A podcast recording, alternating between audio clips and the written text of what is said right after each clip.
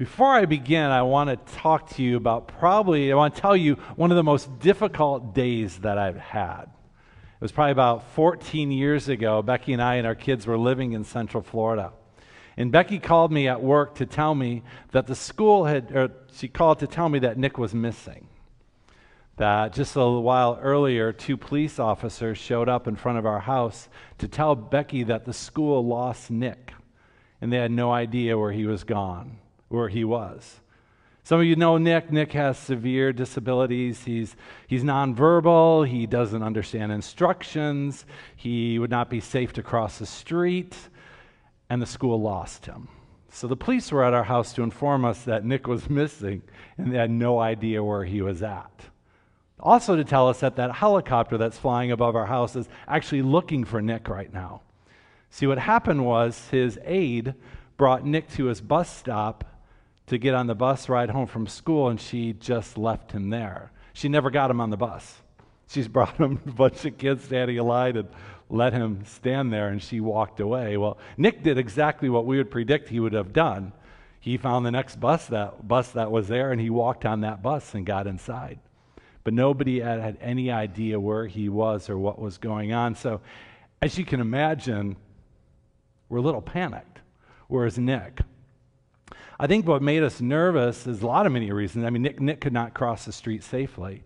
But what also made us nervous is when we knew where Nick would be, he would find a lake or he'd find a pond or a retention pond and go swimming. Nick liked to swim.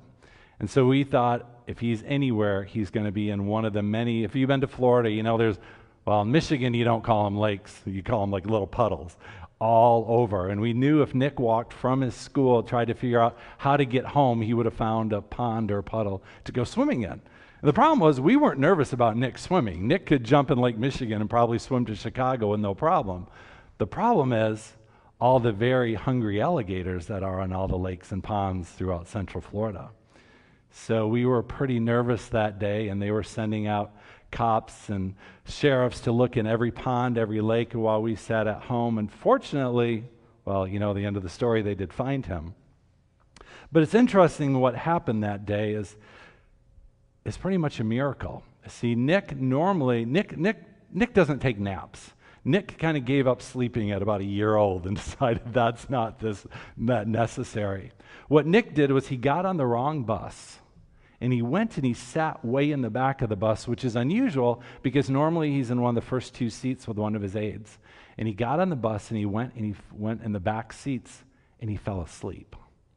So the bus driver pulled into the parking garage after it brought all the kids home. He parked the bus, he turned it off, and this little blonde head popped up. And there was Nick. So, as you can imagine, we're pretty happy. But it's an interesting story because I think it just shows us the faithfulness of God, that He's with us at all times. That the only reason that Nick didn't end up in danger is because God was surrounding him that, that day. There's no other reason or explanation for it because Nick is a wanderer. Nick doesn't sleep. Our expectation was if Nick got on the wrong bus, he would have got off at the very first stop. That would have been him. Get off. He's always in a hurry. But he stayed on to the very end, and it's a good story. I mean, it just shows you the faithfulness of God to surround us at all times. When I think of that story about Nick, it reminds me a lot of Hebrews 11. Hebrews 11, we know we, all, we usually call it the, the, the heroes of the faith, or we call it the Hall of Fame. It's about all these heroes in the Bible who had tenacity and boldness to persevere no matter what challenge was ahead of them. That chapter talks about Sarah and Noah and Abraham and Rahab. It talks about these people that had incredible faith, faith that had to deal with incredible, op- dis- uh, incredible difficulties, but they continued to persevere. They continued to follow God even though everything was stacked against them. And it's interesting because when you go to Hebrews chapter 12, it opens by saying this. It says, Therefore, we are surrounded by a great crowd of witnesses. Let us throw off everything that hinders us and the sin that so easily entangles, And let us run with perseverance the race marked out for us, fixing our eyes on Jesus, the pioneer and perfecter of faith. For the joy set before him, he endured the cross, scorning its shame, and sat at the right hand of the throne of God. I read that verse last week. And I'm reading it again because I want to talk about two words that are in that little passage that I read. And that's the word pioneer and perfecter of our faith. See, in Hebrews 11, the author is showing us these people that had incredible faith that could pursue during difficulties and hardships. And then the author is telling us that in Hebrews chapter 12, the reason they could do it is because Jesus was the author and the perfecter of their faith.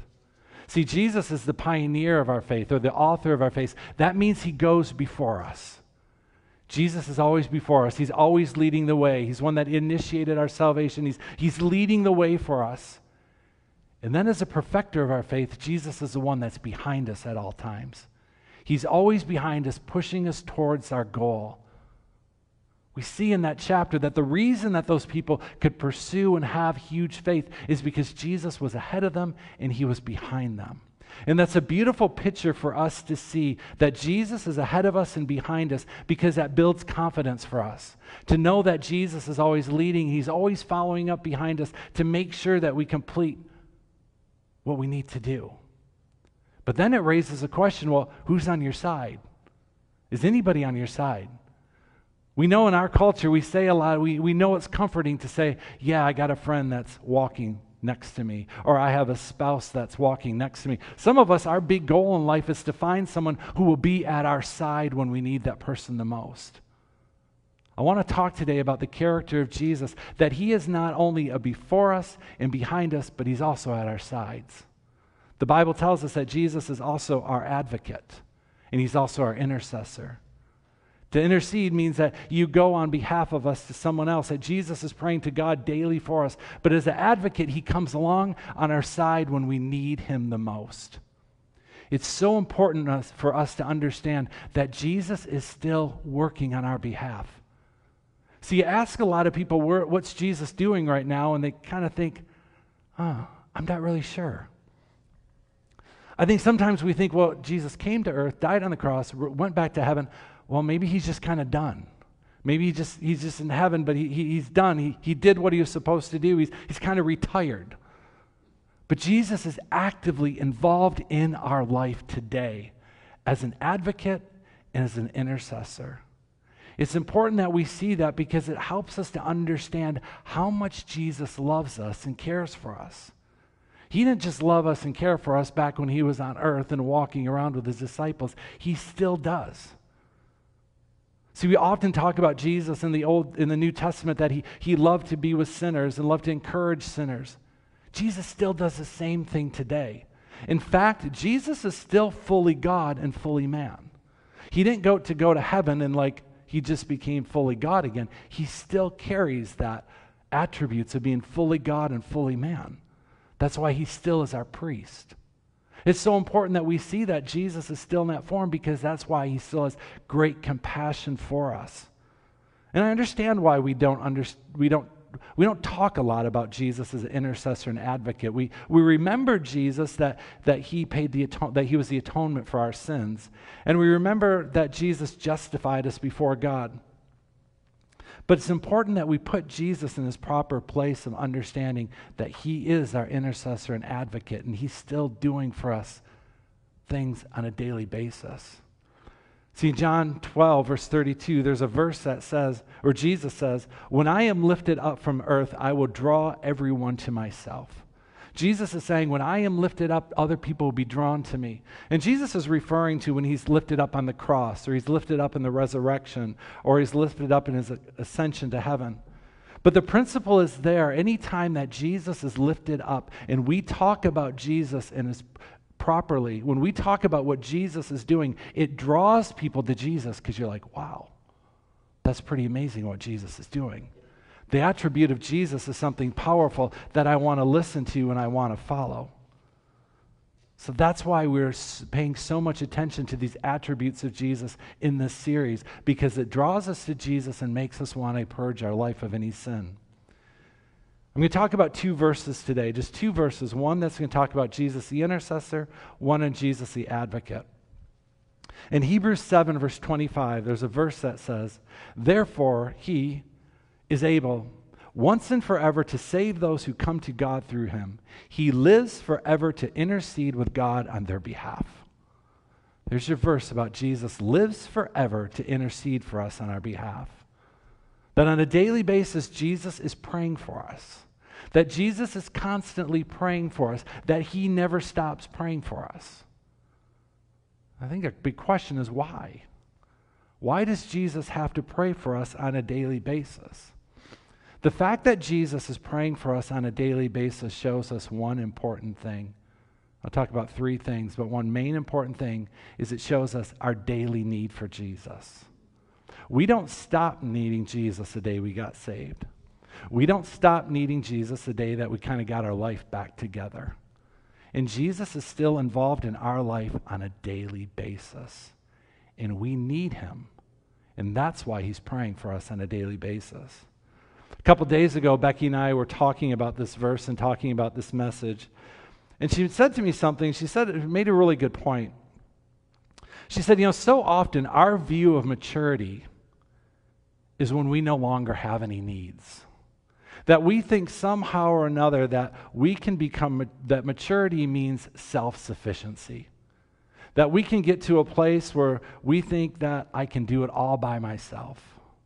That we found a way to manage every single one of our needs by taking care of them on our own. We often think that that's a sign of a mature person. Now, that should not come as any surprise. We, we kind of know what is kind of the first sentence that most toddlers say I can do it by myself. We're kind of programmed to think when I have independence, I can do it by myself. I've kind of reached a milestone. And Becky went on to say that, you know, in Christianity, a sign of maturity is when you recognize your needs and you go to Christ to meet all your needs. That a sign of maturity is when you recognize these needs that you have and you go to Jesus to meet your needs. When you recognize that you need, have a need for love or acceptance or encouragement or to feel included, that you go to Jesus to meet those needs and you, and you stop looking for everybody else to meet all of your needs. You recognize that other people cannot meet needs that you have that only Christ can meet. That's a sign of maturity. Or a sign of maturity is when you stop pretending that all of your needs are met that they're all met in Jesus. But honestly, if somebody said, Well, what needs is Jesus meeting for you? You're like, I really don't know. See, maturity is recognizing the needs that you have and going to Jesus to meet the needs. The truth is, every single one of us is on a journey to learn how to G- have Jesus meet every single one of our needs. It's a struggle for us not to do it on our own, not to be self sufficient. I think sometimes self sufficiency is one of our greatest obstacles in life. See, if you go to most psychiatrists or counselors, they're going to talk to you about core needs. They're going to talk about every person has needs. Different counselors will have different leads, lists of core needs and things that we have to have. Like we all need to feel loved or affirmed. We need to feel included. We need to feel accepted. We need to, we need to feel noticed. We need to feel like we have some power in our life. We need to feel like we have justice in our life. We need to have fairness. See, we're all born with needs and desires and wants. And often we think one of our biggest needs is to find somebody else to meet the needs that we have. Or we think one of our biggest needs in life is to actually find a job that is going to bring the most, be so fulfilling for me that I'm satisfied. Or we might think my biggest need is actually to find the right hobby that brings me identity. Or maybe I find the right vacation that's going to give me identity and purpose. See, we can all spend our entire life looking for the right person or the right place or the right thing or right vacation to make us feel whole and complete. But the truth is, we will never find our wholeness and completeness outside of a personal relationship with Jesus Christ. not only on the day that we got saved, but on a daily basis. We need to find wholeness in our relationship with Jesus. We need to find that Jesus meets every single one of our needs. That's why maturity is getting in touch with the needs that you have in going to Christ on a daily basis and having Him meet those needs. I think every one of us in this room and online, every one of us deals with a little bit of insecurity. Some of us may deal with a lot of it, and some maybe just a little bit of it. A lot of us have this need to fit in, to be included, to be accepted. Sometimes when you don't fit in, or you don't feel included, or accepted, or loved, or you feel like when I'm a group of people, like I don't measure up, those can be hard feelings to experience. And a lot of times we try to talk ourselves out of this feeling of insecurity, or other people try to talk us out of feeling insecure. A lot of times when you talk to other people about your insecurity, they, they try to encourage you and say, no, you shouldn't feel that way. Sometimes we try to therapy people out of their insecurity. Now, I'm all for therapy. I think it's a good thing. I think counseling is a great, great thing, but not at the expense of minimizing your need for Jesus. See, at the end of the day, the insecurity that we have, that wholeness is only going to be found through Jesus meeting that need. Maybe friends or families or jobs or vacation can kind of complement what Jesus is already doing, but that need needs to be met by Jesus. That need is only going to calm down once you have the relationship with Christ to meet your needs. See, that's one of the big goals for all of us is to understand the needs that we have and not ignore those needs that we have. See, often what, what, when we look at the sin that we have, we wonder why do we sin? Sometimes it's the need behind that we're trying to fulfill. That's why it's important during, for us during this series where we're really looking at sin and we're focusing on repentance to say, well, what causes me to do that? What drives me to do that? Sometimes that's the need that only Christ can minister to. I think for me, probably one of my biggest needs is that sense of security to feel safe and secure, not just physically safe, but emotionally safe, to know that things are going to be okay, to know that long term things are going to be okay. I can get be anxious very, very quickly, worrying about the future, worrying about my kids. How's this going to work out? See, when I don't feel safe or secure, when I feel very vulnerable, what's going to happen to me is it's very predictable. I'll start becoming a little bit controlling. As Becky nods her head. If that doesn't work, then you need to be a little manipulative to try to make things work out. Eventually, it's going to lead to anger. Usually, anger is kind of the notice mark for me like, okay, something's wrong. You're doing something wrong. When I'm finding this internal anger start to rise up. See, I think for me, for the longest time, I thought my insecurity was, was kind of a, was a, was a, like a demon to fight. That it was the worst thing possible to have an insecurity. That the insecurity was a flaw. But I'll tell you what, the older I get and the more I grow, the more I realize that insecurity, my insecurity, is actually a gift. Because it warns me that I'm trying to do something on my own. My insecurity usually is an indication that I'm striving instead of resting in the peace that Jesus has for me. Usually, when I can feel, feel that control or the manipulation or the anger rise up, it's a warning sign to me that I need to quiet down. I need to sit with my Bible and I need to start getting curious of what do I need Jesus to do for me. Usually, what I do in that moment when I'm starting to get very insecure, especially about future stuff, I just sit down with my Bible, I go to the back of the Bible in the concordance, and I start saying, Jesus, what do I need from you? And usually, what I need is comfort. And I start reading those passages on comfort. And I just let Christ comfort me.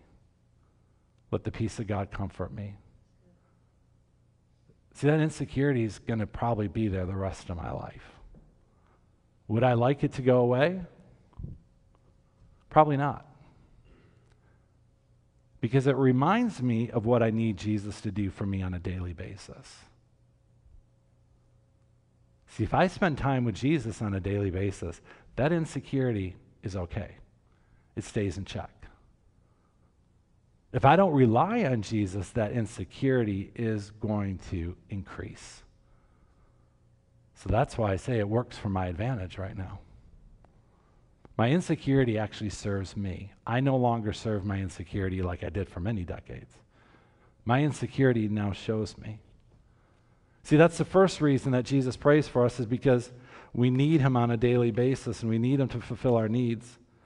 But the second reason that Jesus prays for us on a daily basis is because we're not capable of praying for ourselves on a daily basis.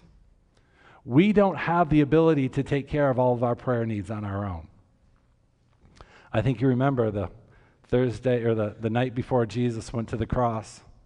He said to his group of friends, Hey, would you pray for me? He left them alone, and what'd they do? They all fell asleep. He comes back and he says, Wake up. He said, I asked you to pray for me. Pray for me. Jesus leaves. They all fall asleep. Jesus goes back, wakes them up again. Would you pray for me? Finally, Jesus gave up. Said, Okay, we'll move on. But see, Jesus knows He tells us to pray for ourselves. We're not going to do it. We may do it a little bit, but we're not going to do it as much as we need to. So Jesus is like, somebody got to pray for these people. Looks like it's going to fall on me. And that's the faithfulness that Jesus does as an intercessor. He knows our weakness, He knows our limitations, so He says, I'll step in and I'll pray for you. See, the third reason that I think Jesus prays for us is because He knows we're going to sin. He knows sooner or later we're going to sin. Yeah, we may try hard not to sin, but I think all of you watching and all of you here today probably have sinned in the last week, just a guess.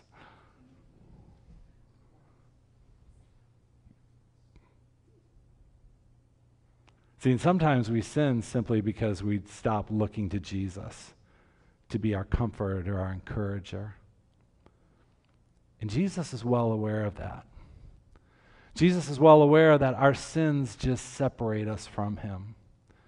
The problem I think that we have a lot of times is we just have little sin and a little sin and a little sin, and they add up. And sooner or later, we're much more separated from Jesus than we thought. And the problem is, you get a lot of sin in your life, and then you start to look for Jesus. You can't find him very well because you've been separated so much from him. But it's the faithfulness that Jesus is always praying for us, even when we're sinning. See, part of Jesus, the reason he prays for us is because he is our advocate. In 1 John 2, verse 1, there's a powerful verse that the Apostle John writes. He says, My dear children, I am writing this to you so that you will not sin. But if anybody does sin, we have an advocate who pleads our case before the Father. He is Jesus Christ, the one who is truly righteous. I want to talk about two parts of that verse. The first part is John says, Don't sin. My dear children, I'm writing you that you will not sin. John's pretty straightforward, just don't sin. John has a pretty high standard, too, for sin. He says in the next chapter, in verse th- chapter 3, verse 4. Any, anyone who sins is breaking God's law, for all sin is contrary to the law of God. Other translations call our sin lawlessness. They're saying when we sin, we're basically just breaking the law that God has established for us. That by sinning, we are saying we're not going to submit to what God is telling us to do. John has a lot more to say about sin. A couple verses later in 1 John 3 8 and 9, he says, But when people keep on sinning, it shows that they belong to the devil, who has been sinning since the beginning. But the Son of God came to destroy the works of the devil. Those who have been born into God's family do not make a practice of sinning because God's life is in them. So they can't keep on sinning because they're children of God. See, John's pretty serious about sin. He doesn't give you an easy way out. Basically, John is saying if you're sinning, you're just acting like the devil. Pretty straightforward. So you're a little surprised when you read the second part of verse 2 when it, John says, But if anybody does sin, we have an advocate who pleads our case before the Father. To be honest, I didn't really expect that part. And John's tough on sin. You kind of expect John to say, okay, my children, don't sin. Now, if you do sin, here's a list of your consequences. Let me tell you what's going to happen to you. Let me tell you about the punishment that you're going to experience.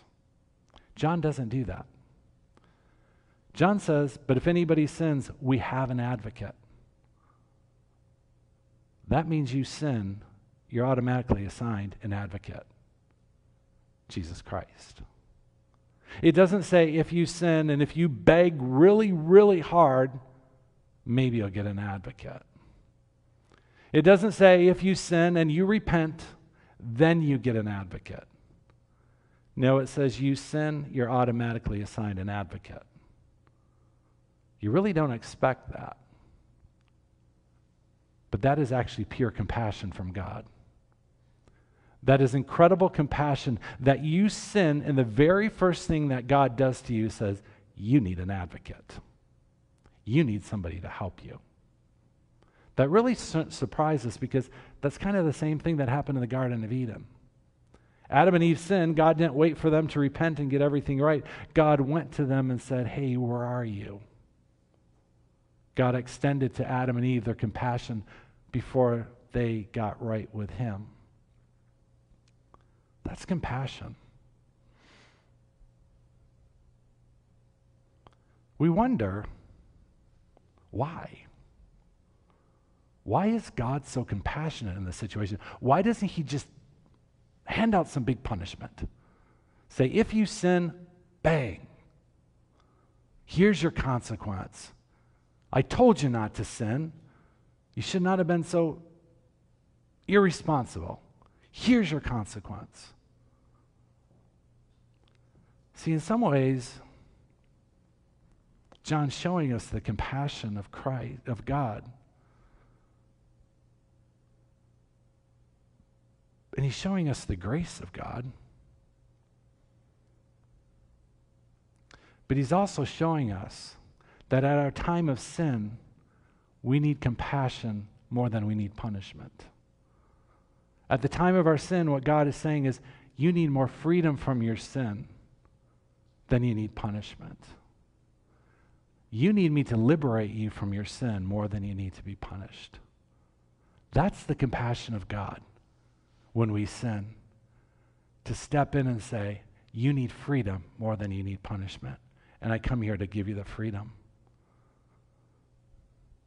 See, God knows if we are going to stop sinning, the only way we're going to do it is if we have an advocate that comes alongside of us. See, the thing is, when we start sinning, we're probably never going to stop.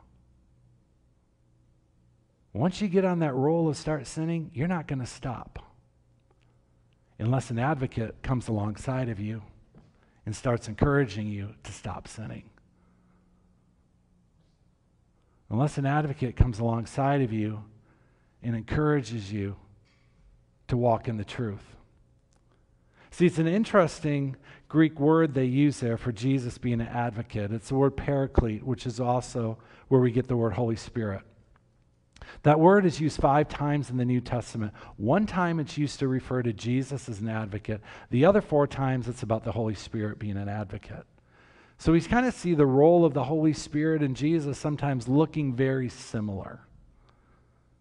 But see, I think why the author wants us to understand that Jesus is the advocate and not the Holy Spirit is the advocate is because Jesus is still fully God and still fully man. See, Jesus comes to be our advocate because he remembers what it's, he knows what it's like to be a human being. He knows what it's like to be tempted. He knows what it's like to face rejection. He knows what it's like to experience shame. He knows what it's like to be human. And that's hard. So Jesus slides in at this point to be the advocate because he can understand exactly what you're going through. And that's the best advocate to have on your side, one that understands what that's like. See, I think the Bible wants us to see when Jesus comes our, as our advocate, there's a solidarity that he does when he comes with us. He says, Yeah, I get it. I get what you're going through. I know that's hard. Now, Jesus never sinned, but he can identify with how that feels to be tested. And then he encourages us to say, You can stop sinning. There's a better way to do this. And I think it's just so beautiful that when you sin, you're automatically assigned that advocate. That God just comes and does that immediately for us.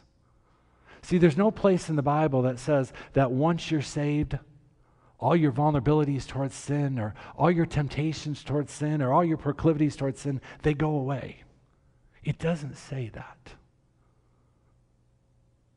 Instead, sometimes, even, even though we have been saved and regenerated and we, we, we have restoration, some of us, we still struggle. Some of you may still struggle.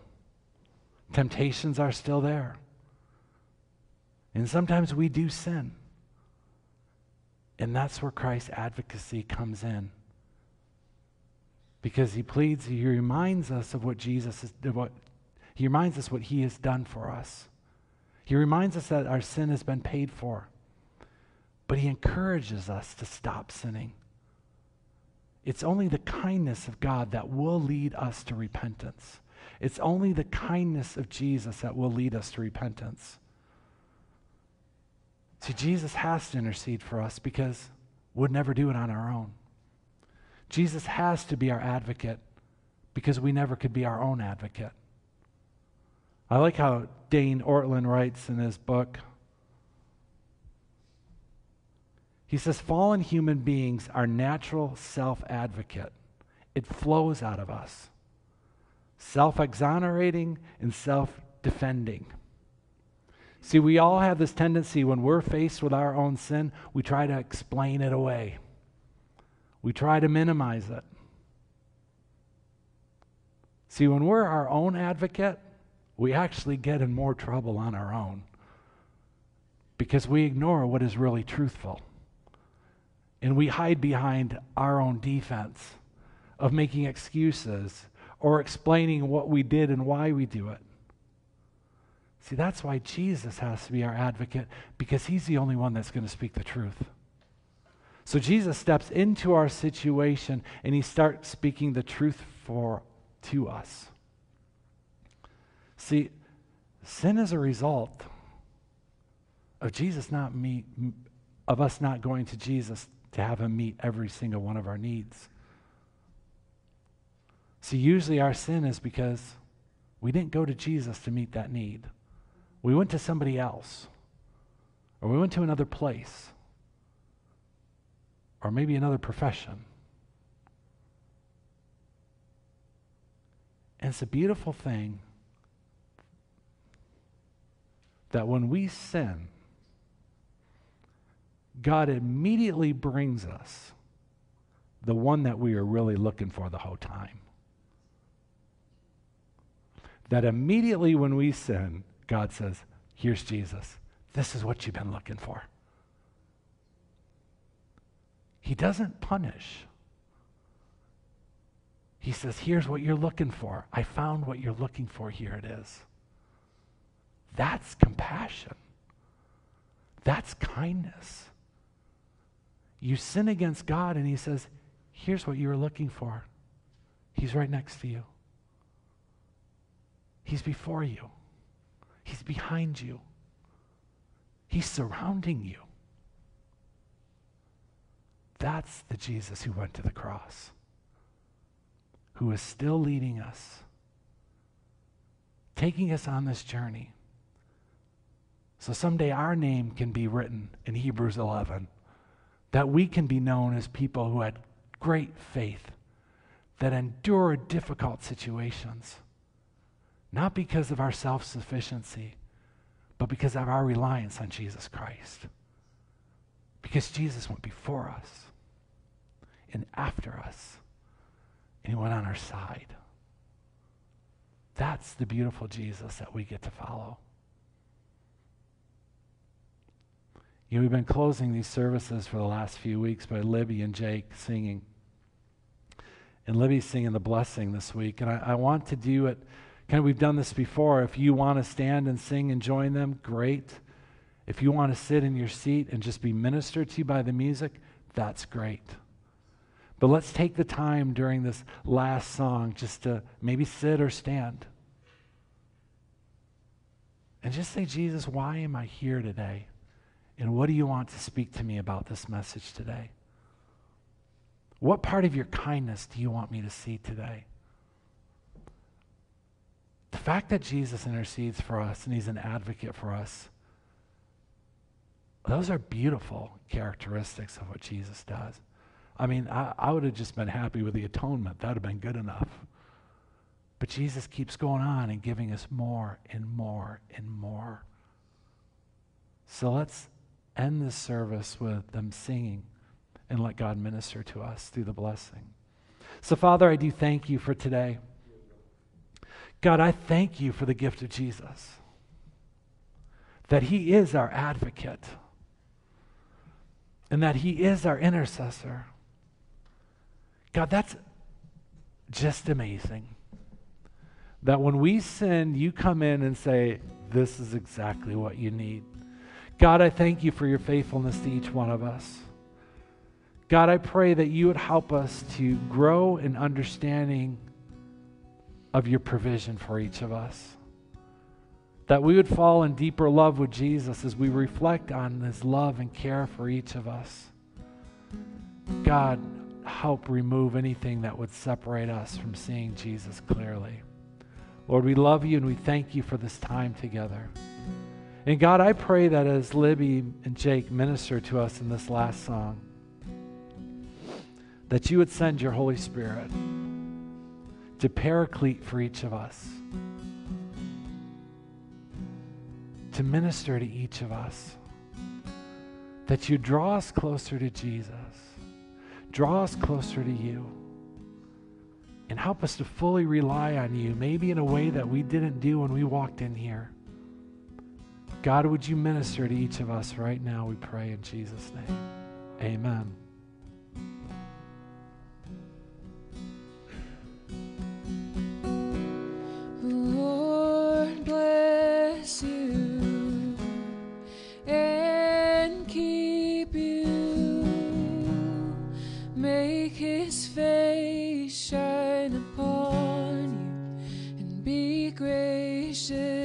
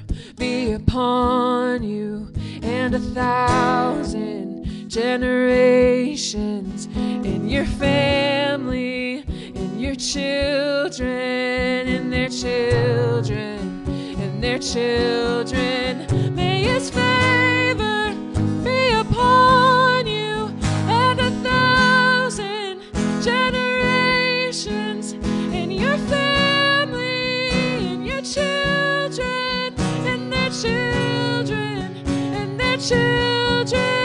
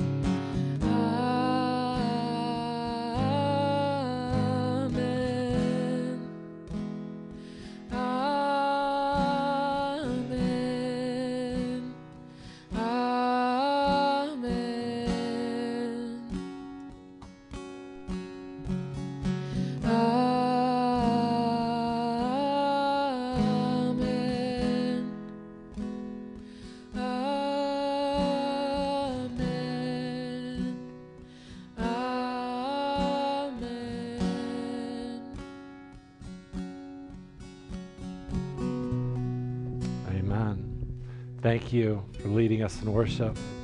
Please stand for the benediction.